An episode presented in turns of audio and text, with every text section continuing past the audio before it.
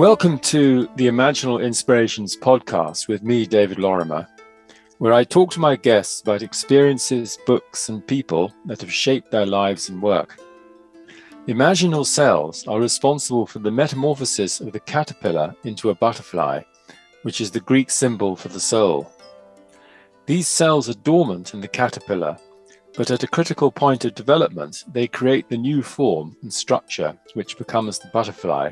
I understand this doesn't happen without some resistance on the part of the caterpillar cells.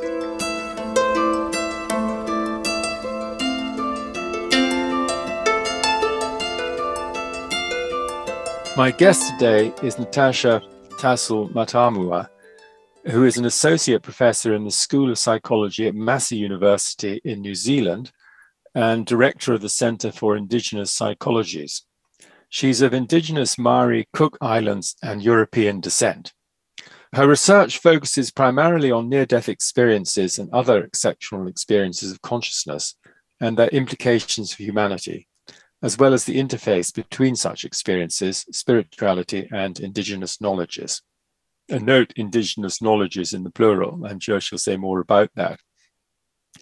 So Natasha, um, tell us about a, a shaping moment involving your choice of work. You know, how did you get into psychology and near-death experiences? Sure. Um, thanks for having me here, David. I think there's probably probably a, a culmination of things that that sort of shaped my path into psychology and into near-death experiences. But if I think about probably perhaps the key moment that shaped that path was probably when I had my own experience at around the age of eighteen, which I, I now understand was a near-death-like experience. And that brought about some really rapid personal, I guess, changes, transformations, and how I saw the world and what I understood life to be about. So I had that experience, and and at the time I was at university. I just started university and I was studying zoology, and I, I just had this urge after after this N D E-like experience to not do that anymore. I just felt that wasn't my purpose in life. I instead felt like I really needed to experience the world, and I had this great thirst for understanding and knowledge. So I left university, much to the disappointment, I guess, of my family, and went overseas travelling. And it was while I was overseas, I actually went to the U K for a while and ended up working a, I'm not sure how I'd say it, but a factory that, uh, for want of a better word, harvests chickens. Um, okay. and and after my my N D E like experience, I'd become a, a vegetarian. I just sort of couldn't really eat meat anymore. So I, I had this uh, experience. I, I needed work, so I worked at this chicken harvesting place, and then eventually moved on to another factory doing night shifts. And I thought when I was there, look, this is great to experience the world, but when I go back to New Zealand, I'm going back to university and I, I'm going to study psychology. Don't really know why psychology, but that's just sort of what I decided. So when I did come back to New Zealand, that's exactly what I did. Studied psychology from undergraduate right through to a PhD. And then I went back overseas and, and eventually made it back to New Zealand to work at the university I'm currently at, not in the area of N D Es. Um, I was working in another area, and I got sent a letter one day by a person who had had an N D E, and it was from there that was sort of the catalyst moment where I I felt like that was what I was meant to be doing. And have you have you read a lot of accounts? Because uh, Peter Fenwick and I were my pioneers in, in near-death studies in the nineteen eighties. And we did various radio shows and T V interviews, and we got hundreds of letters afterwards. And of course, reading through so many letters, you begin to realize that there are these common patterns in the experiences. Yeah, yeah. I particularly when I, after I got this letter from, from this person, which was very random. You know, it was a completely random sort of thing. I thought, this is, you know, what I need to do. And, and it just so happened that there was another colleague in the university who was also interested in N D Es. So we embarked on, on a study exploring N D Es in the New Zealand population. And of course, the, you know, everyone was very intrigued. What are these, you know, crazy people doing? And And so there was a press release that was that was done, and as a consequence of that media attention, we were just, both myself and my colleague, were overwhelmed with letters, emails, phone calls from experiences. And I think I found that quite affirming for myself personally, having, having had this experience earlier in my life, and realising that, okay, there, there are these common things, people who appear to be functioning in a way that that is, I don't want to say normal, but I guess that's that's sort of the word that might best in, encapsulate it. You know, they're having these experiences that there are commonalities, and these experiences are changing them in really profound and amazing ways. So plenty of letters, plenty of, of speaking to people on phones, and lots of interviews. And it's been transformational. It's been amazing. Amazing. Does the, the, the press react very positively to this on the whole in New Zealand? Um, yes and no. I think over time, you know, initially there was perhaps intrigue that around the phenomenon. And why why would an academic with a PhD study it? You know, that was sort of the perception that I got through the media. And and mostly they haven't been too disparaging. On occasion, yeah, there are sort of still questions like, well, why on earth would you study this? And I guess the most common question that I I get from media people is, are they real? Yes, that's a very good real one. Experiences, which is a very, you know, a very loaded and interesting. Well, I think, I think. the there's certainly, my response to that would be they're hyper real for the people who have them, um, yes. And this idea that that the material world is the only form of reality is a rather short-sighted view that we've been conditioned into. Anyway, yes, let's move yeah. on to. Did you have any influential mentors or teachers while you were studying? Is there anybody who springs to mind? Um, there is one person that springs to mind. I mean, I, I must admit, I had, on reflection, I've I've had people who have been incredibly supportive, which I've been really grateful for. But uh, certainly, the the one person that I think has been a, a constant is my supervisor, the person who supervised my masters, and I subsequently asked that same person to, to supervise my PhD. And he's now a colleague of mine, but he's he's been influential, but maybe not in the way that, that people often think. He's been was very supportive but uh, through my master's, but when it came to do my PhD, I initially wanted to study the relevance and importance of, of spirituality and psychology.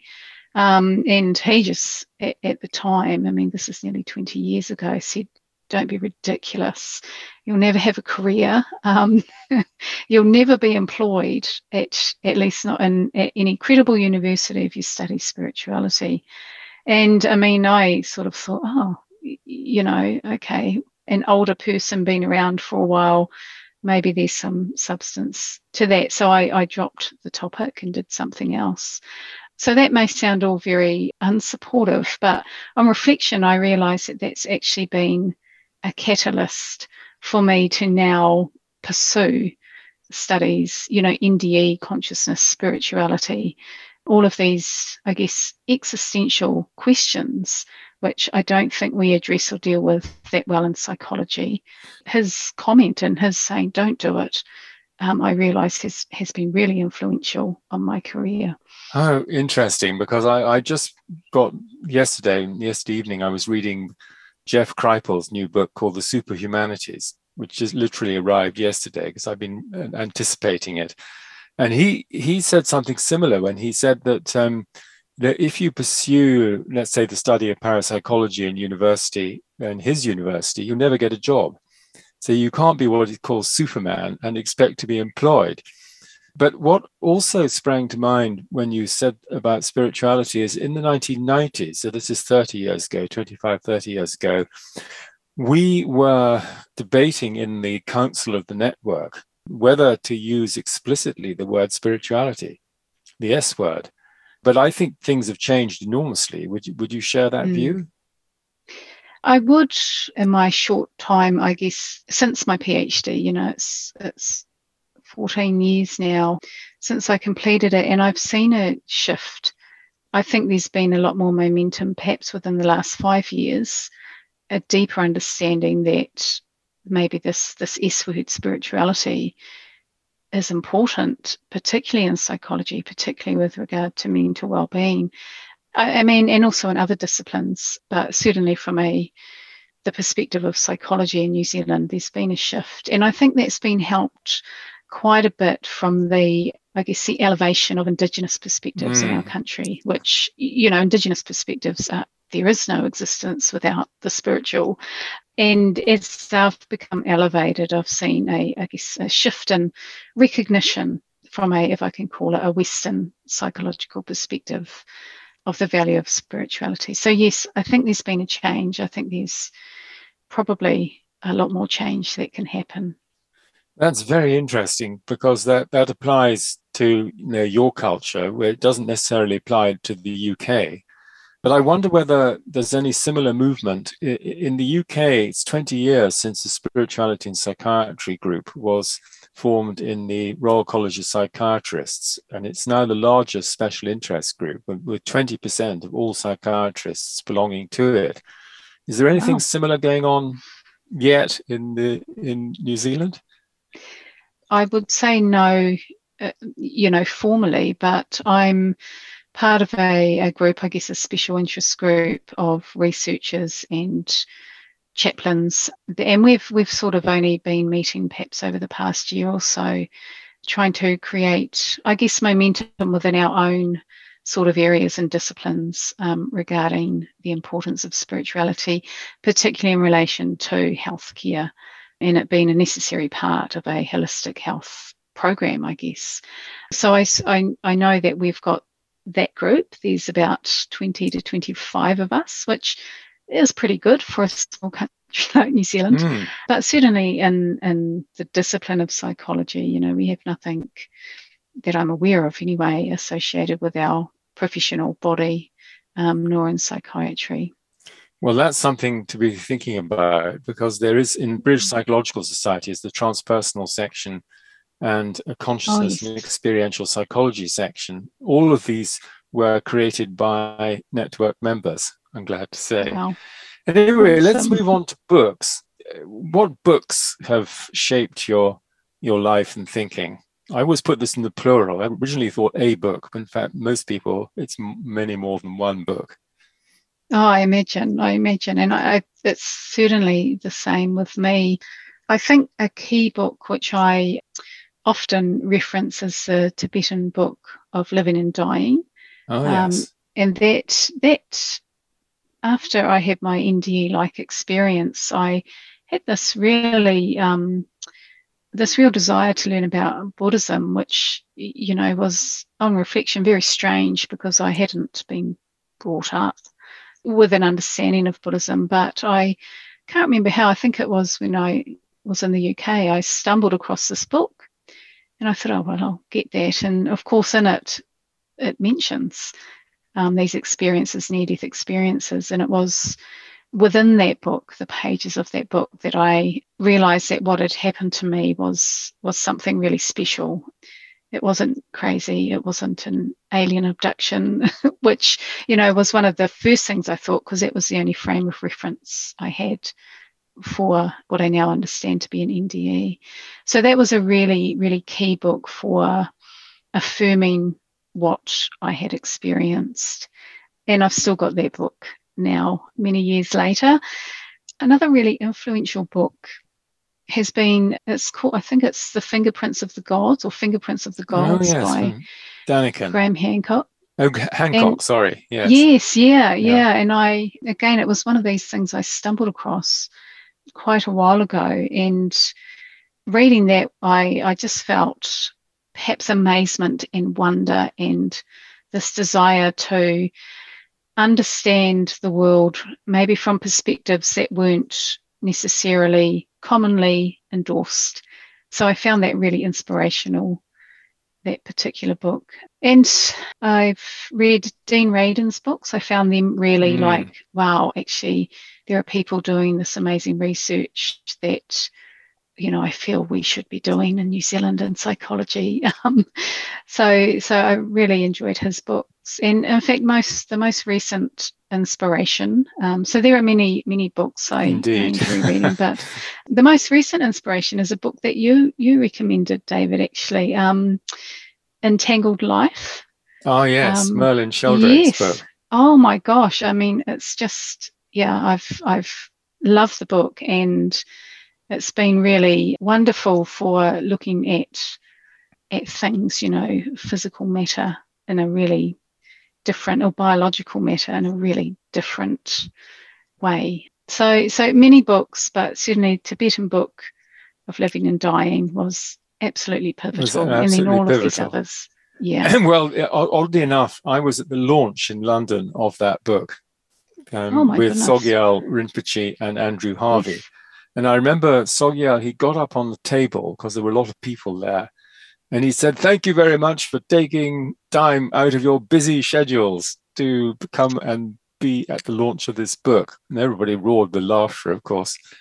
But yes, a great book. And I knew Sogyal, wow. and I actually had dinner with Andrew um, just in, in Chartres in August. So there you go. Oh, wow. Oh, wow. Um, what about other other key moments of insight in relation to the nature of consciousness? Does anything spring to mind and as you've developed your research or your own experiences?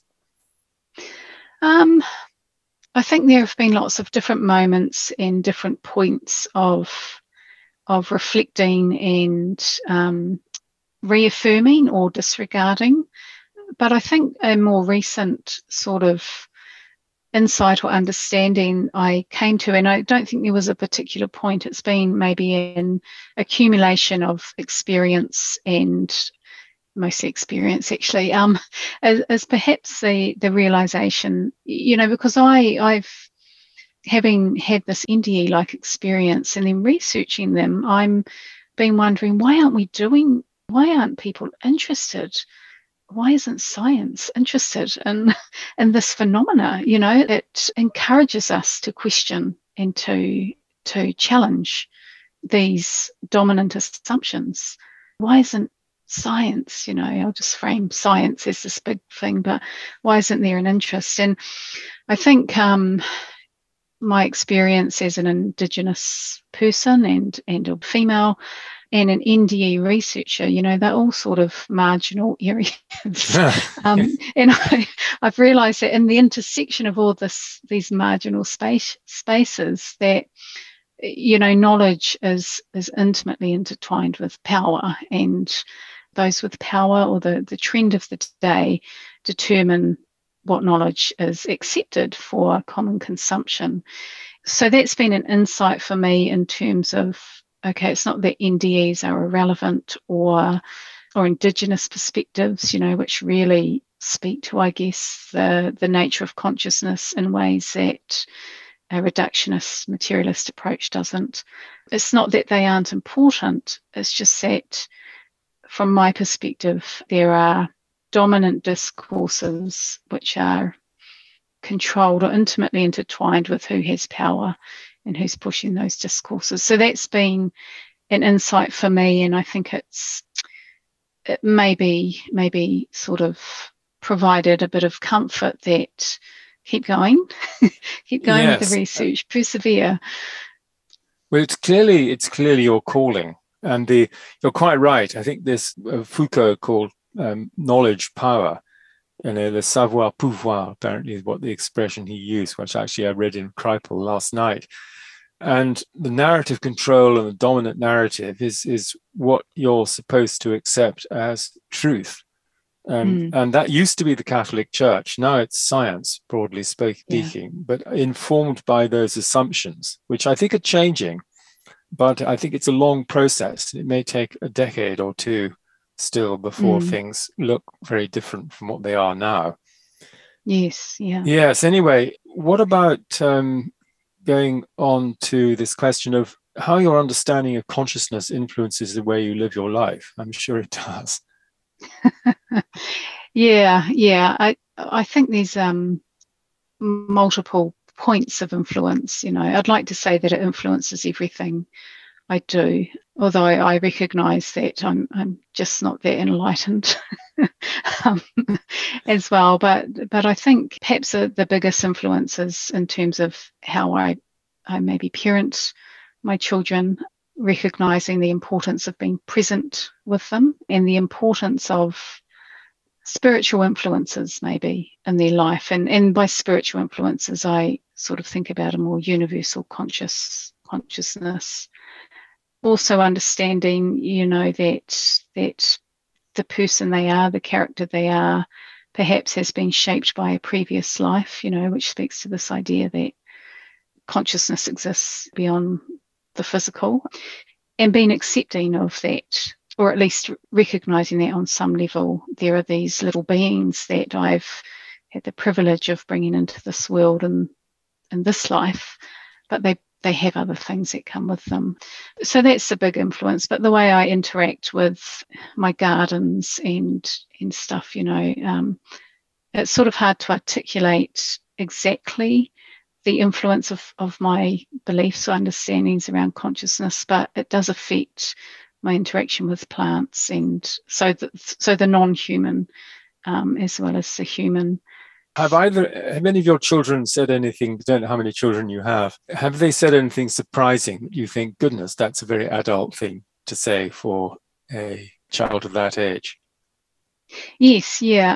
So I've got three, three children, and they've all said things which have um, sort of stopped me, stopped me in my tracks. And I think if I didn't have an understanding through my experiences and my research, I might have just passed it off as childhood talk. But a couple of examples, my my oldest son, he's coming up twelve next year, but when he was a baby, he spoke really early, so he was quite articulate, but I used to take him on, on walks every day just to observe things, you know, bees, flowers, whatever took his interest or mine. Uh, and one day on, on these, when we were out on a walk, and he was about two, we came across a dead bird, and he said to me, oh, Mummy, what's this? And I said, well, it's a, it's a bird, you, you know, it's it's dead. And um, he just sort of stood there and then looked at me and, and said, oh, yes, it's empty. And um, I mean, it's as a, t- a two-year-old, yeah, you sort of think, why would they say that? But for me, I that was a moment where I thought, this child understands something, because I, I sort of thought, well, yeah, it is, you know, if, if you believe in, in a soul, or a, what we call in Te Reo Māori, a wairua that inhabits the physical body, then, of course, when the, the, the object is dead, then the wairua is gone, so it is empty. So he said there, I mean, another thing which I found really interesting, when he was about the same son, about three, uh, my grandfather passed away, and we were we just finished the service, and we hopped in the car, and he said to me, Mummy, are you sad? And I said, well, yes, yes I am. And he said, why? And I said, well, you know, Granddad's died, and I, I miss him, I'm just sad. And he said, oh, well, don't worry, Mummy, he'll come back as another Granddad. And I thought, oh, well, isn't that, you know, that was a really sort of interesting comment to make. My my middle son has said to me just recently, actually, he's he's nine now, but just a few months back, he said to me, um, sometimes, Mum, I dream that I'm falling. And I said, okay, like flying, but it's really peaceful and it's and it's nice. Said, okay, that's that's nice, son. And and then he said, actually, you know, when I was a baby in your tummy, I think I fell from somewhere, from the place. He said it was really, really nice there, really peaceful. But he said, I remember falling, and that's when I became the baby in your tummy. And, and that blew me away as, as well. Um, I can imagine. Yeah, and I mean, he it was only recently, and he, he's nine, so I was sort of interested that at the age of nine he had this memory, which, you know, after reading books by like Ian Stevenson and that, you know, they're often about reincarnation, that seems to trail off after seven-ish, you know, in, in mm. general. So that he's still got this memory is really interesting to me. And then my daughter, my youngest, um, my mum passed away when I was six and a half, and she said to me, um, so I've got a photo of my mum, and she sort of said to me, oh, who, who's this? And this has been going on for years. She's nearly six, but it's been going on since she was about two. Who's this? And I said, oh, you know, that's your nan. And she she died. And but she said to me when she was younger, um, I think once I was your mum and you were my my daughter, and now you're the mum and I'm the daughter. And and it was just really uh, beautiful to have that, whether it's that's the way it is or not, I'm not sure, but for me it provided a really sort of full circle moment, you know. Yeah, and she said other things around that, like, oh, remember when when we lived, when you were a little girl, uh, we lived in in the greenhouse, and when I was a little girl we did live in in a greenhouse um, with my mum. So yeah. Uh, anyway, David, I've sort of gone yes, on, but there's, no, no, there's that, just that's these really absolutely fascinating. Our listeners yeah. will be riveted by these stories. And I, one yeah. one of the things that struck me is that the you know the Gnostic view of incarnation is a fall into density, and so mm. the fall is a fall into separation, a fall into forgetfulness, and a fall into density, which is matter. And that's very yeah. that's that's evocative of what what your son said about falling into the womb, as it were. So yes, interesting. Yeah. So yeah, interesting. Yeah. Anyway, we're coming towards the end, and so I wanted to ask you if you have a proverb or favorite quote that you live by, or which means a lot to you. I, I do. Well, I have lots, as you can Quite probably guess by yes. now. There's many. I mean, one of the things I uh, like is this. This idea of learning by doing and knowing by experiencing. I, I think, you know, you can have knowledge and and learnt through books or, or whatever, but I think to have that experiential component is is key um, to anything. I don't know where those proverbs or, or sayings come from, but I've come across them. Learn by doing and, and know by experience. But a key thing that has stuck with me for quite a long time is, I think it was Buddha said something along the lines of, holding on to anger is like holding on to hot coals. The only person getting burnt is you. That's been something that really resonated with me in terms of how the mind influences our perception of the world. You know, you can be angry with someone, but at the end of the day, it's in you, you know, it's internalized Indeed. In your mind, and and uh, you're the one that's getting burnt by it. So I've, I guess that proverb, proverb for me relates to all sorts of things, you know, how the, the importance of reflecting on what's going on in your own mind and how that shapes and colors your perception of the world. And I think that's really important from a research perspective as well, in terms of how we look at these phenomena, like N D Es, like other, what we might cons- consider unusual, but I call them exceptional experiences of consciousness, uh, understanding how our reflection, our lens, colours what we think of that. No, very much. And, and you might even think of doing um, a survey and study of parents and children, and because there must be all sorts of other stories out there. And, oh yeah, and, yeah. You know, and I, I was yes. So I was just thinking. I think it was Wellington who said that if you're angry, count ten before you speak. If very angry, twenty. So that's a nice one. Good advice. Well, exactly. Um, and you could apply this sending emails as well. You know, don't press yes. the send button uh, if you're going to inflame the situation. And finally, Natasha, uh, is there any advice you'd like to give your younger self from where you are now? Oh gosh, um oh David, that's that's stumped me. I, I think I think um my younger self, if I could go back, I'd um, maybe just say, don't worry so much about things. Yeah, I think that's just... very good advice. And I think you're, you're, it strikes me that you, you've lived a very integral life, um, and that you've really tuned into your purpose, why you're here, and that you're on track from that. And you've been on track since that experience at aged eighteen. And the situation you're in with um, you know, being able to integrate and bring forward Indigenous knowledges and the work you're doing, um, which we're looking forward to hearing more about at the Beyond the Brain conference. Um, I think that's remarkable, Natasha. So thank you very much indeed for joining us. Oh, you're welcome. Thank you.